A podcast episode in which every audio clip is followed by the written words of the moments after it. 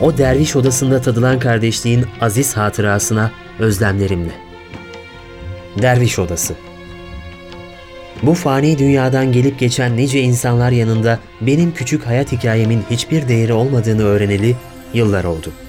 Ama ömür ağacının başında durup geriye doğru baktığımda anlıyorum ki küçük hayatlarımızın içinde büyük hakikatlerin işaretleri, can yakıcı, hatta can alıcı soruların derin cevaplarına ipucu olabilecek hediyeler var. 1955'te küçük bir Batı Anadolu köyünde doğmuş biri olarak her 10 yılda bir ateşten gömlekler giyip çıkaran bir ülkede nice dönemler yaşadım, nice acılara, nice adanmışlıklara ve başarılara da şahit oldum. Geçmiş, orada karşılaştığım ve her çocuğun geleceğe gönderilen bir mektup olduğuna inanan ruhlar sayesinde benim için bir hazine oldu. Ne zaman bir çaresizliğe kapılacak olsam bir el omuzuma dokunur gibi beni geçmişe çağırır ve o çocukluk yıllarımda daha dünyanın hiçbir hilesini bilmeden edindiğim saf tecrübelerin içinden ışıklara sarılmış bir hediye gibi çıkıp gelir bir hatıra. Seslerini çağlayanlar gibi duyurmak imkanından mahrum ama pes etmeyen, umudunu hiç kaybetmeyen ışık ruhlu ne kadar çok insanın o çocuğun ruhuna birer emanet gibi yükledikleri hakikatler o çocuğa ve o çocuk gibi nicelerine hayatın dar ve karanlık geçitlerinde yollarını aydınlatan ışık oldu. Bilmiyorum kaç insanın çocukluğunun geçtiği köyde benimkisi gibi bir derviş odası vardı. Ya da kaç insanın yolu ona kendi küçük köyündeki derviş odalarını yeniden yaşatacak kadar talihli odalara düşmüştür. Evet, ben daha sonra da küçük köyümdeki derviş odasını hiç unutmayacağım şekilde sürekli o ruhtan beslenme tarihine erdim. Şimdi bunca zaman sonra derviş odasını yılların arkasından parlayan ay ışığında hatırlatırken her şeyi yeniden daha iyi okuyorum. Yıllar sonra yeniden gördüm onu. Çatısı çökmüş, duvarları yarılmış, yarıklarından otlar fışkırmış. Bir zamanlar odanın statiğini sağlayan düzgün ve kalın düverlerin uçları yıkılan duvarların kalıntılarından dışarı fırlamış. Yüksek bir kulenin tepesinden düşüp de kemiklerinin ucu derisinden fırlamış acılar içinde inleyen bir insan gibiydi. Mekanlar da tıpkı insanlar gibi doğuyorlar, belli bir süre yaşıyorlar, sonra ölüyorlar. Ama sadece bazı mekanlar ve bazı insanlar öldükten sonra da yaşamaya devam ediyorlar. Derviş odası onlardan biridir. O oda özellikle kış gecelerinde bir köy akademisi gibi çalışırdı. Uzun gecelerde sobanın tutturduğu alev musikisi eşliğinde yağan yağmurun şıpıltıları akan derelerin çağaltıları, kurbağaların insanlara iştirak etmek istercesine feryatları arasında yapılan sohbetler ruh ve zihnin ortak şölenine dönerdi. Kış geceleri Mızraklı İlmihal, Muhammediye, Ahmediye gibi bir zamanların en revaçta kitapları buralarda okunur, Hazreti Ali'nin kahramanlıklarını anlatan Hayber Kalesi, Kan Kalesi, Hikayeyi Kesikbaş, Zaloğlu Rüstem gibi hikayeler buralarda dinlenirdi. Muharrem ayının matem akşamlarında evlerde kadınlar, odalarda erkekler toplanır, Kerbela mersiyeleri okunur. Özellikle İmam Hüseyin'in şehit edilme bölümüne gelince gözyaşları sel olup akardı. İlim ve irfanına herkesin saygı duyduğu Mehmet Hoca'nın yaptığı sohbetler hala köylünün dilindedir. Köyde Alevi aileler vardı ama geneli Sünniydi. Köyde kimse inancından dolayı yadırganmaz, dışlanmazdı. Hemen herkeste hakim olan duygu Ehl-i Beyt sevgisiydi. Aliler, Hasanlar, Ahmetler, Ömerler, Haticeler, Fatmalar, Ayşeler o kadar iç içe girmişti ki hangi aile Alevi, hangisi Sünni belli bile değildi. Köyün kardeşçe yaşamasında Mehmet Hoca'nın matem akşamlarında yaptığı sohbetlerin tesirinden hep söz edilirdi. Fakat derviş odasına o derin saygınlığını hazırlayan aslında bitişiğinde metfun Sarı Dede'ydi.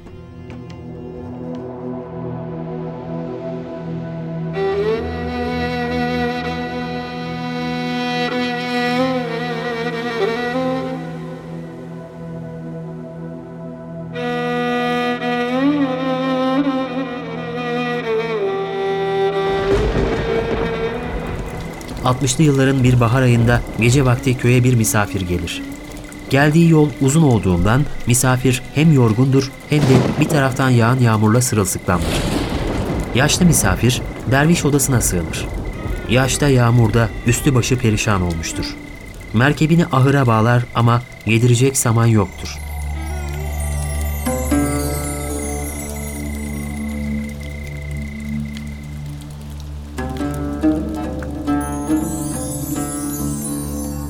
Kara kara düşünürken yorgunluktan uyuyakalır. Az bir zaman sonra yattığı odanın kapısı açılır. Aksakallı, eli asalı, nur yüzlü bir adam kapıda durarak ''Ayağa kalk. Dediklerimi iyi dinle. Buradan dışarı çık. Etraftaki hanelerin kapılarını çal. Onlar sana bakacaklar. Yiyecek aş, giyecek elbise, ısınman için yakacak verecekler.'' der ve kaybolur. Misafir neye uğradığını şaşırır. Hayal mi, gerçek mi diye düşünürken biraz da umursamaz bir tavır takınır ve denilenleri yapmayarak yeniden uyur. Aynı adam az sonra tekrar gelerek bu sefer sert bir dille ''Sen dediklerimi niye yapmadın? Çabuk kalk, git hanelere seslen, azığını, urbanı hazır ettiler.'' der. Adam çekinerek usulca ''Peki sen kimsin?'' diye sorar. ''Bize sarı dede derler.'' Yaşlı misafir hemen toparlanıp odadan çıkar, komşu evlere seslenir. Ev sahipleri çorbalarını kaynatmışlar, yaşlı misafir için hazır etmişlerdir. Adamcağıza yemeğini yedirirler. Islak üstüne giyecek verirler. Ocağını yakarlar. Karnı tok sırtı pek olan adam uyuyup dinlenir. Sabah olunca yine komşular aşını ekmeğini getirip karnını doyururlar. Böylece köylüler Sarı Dede'nin sadece yaşarken değil vefatından sonra da himmetinin köyün üzerinde olduğunu anlarlar. Sarı Dede ile ilgili anlatılanlar o kadar çoktur ki Evi köyün en ucundaki mezarlığa bitişik olan Molla Mehmetlerin İbrahim bir gün Sarı Dede'nin yakınında baltayla odun kıyar. Sarı Dede Yörük Ali'nin Mehmet'in rüyasına girerek İbrahim'e söyle odunlarını mezarlıkta kıymasın. Baltayı bağrımıza indiriyor der. Ertesi gün yaşlısı genci köyde Yörük Mehmet'in rüyasını konuşur. Sarı Dede ile ilgili dilden dile dolaşan daha nice rivayetler olsa da matem akşamlarının sonunda Mehmet Hoca onun kim olduğunu anlatıncaya kadar kimse ona neden Sarı Dede dendiğini tam olarak bilmiyordu. Köyün kuzeybatısında kel tepelerin ortasında gür yeşilliğiyle köye tatlı bir şirinlik veren pazar çamında da köylülerin yatır dedikleri bir başka dede daha vardı. Köylüler dedelerin taşlarına ağaçlarına asla dokunmazlardı. Dedeler taşını toprağını ağacını vermez diye dilden dile konuşulurdu. Eh bu konuşulanlara hak vermemek mümkün değil. 20 yıl kadar önce pazar çamındaki yatırım bulunduğu koruluğu satın alan adamın daha odunların kesimi bitmeden kamyonun altında kalıp öldüğünü bizim kuşağın hepsi bilir. Köylüler biz demedik mi dede ağaçlarını vermez diye o gün de söylenmişlerdi. Bu dedeler etraflarındaki ağaçları manevi silahlarıyla hükümetin kanunlarından ve korucularından daha iyi koruyordu. Sadece bizim köyümüz değil, Civar köylerin hemen her biri hatıraları hala dün yaşamış gibi canlı olan bu dedelerin, erenlerin manevi bekçiliğindedir.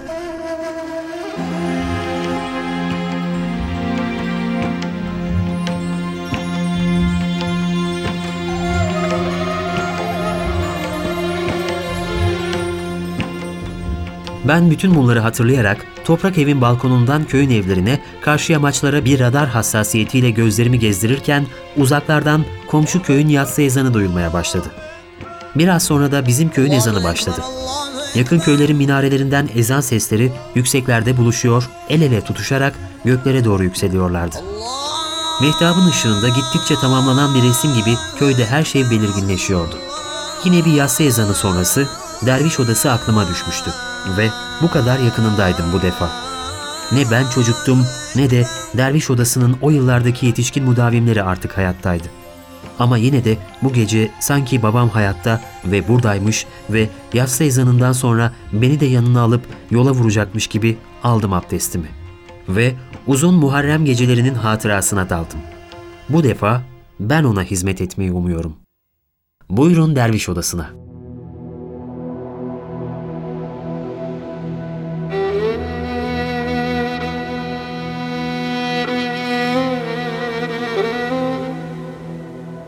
Ufukların üveyikleri.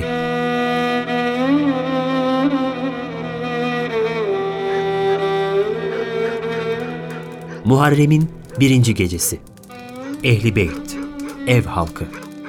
Önce gün döküldü geceye, köye akşam çöktü. Sonra da gecenin üzerine lapa lapa kar yağmaya başladı. Bağlara bahçelere, köyü çevreleyen dağlara bir senfoni gibi yayıldı beyazlık. Mütevekkil ve mütevazı dervişler gibi saniye saniye beyaza büründü toprak evler. Bacalardan tüten dumanlarla gökten yağan karların dansı doyumsuzdu. Koca köyde kar fısıltısından başka bir ses duyulmuyordu.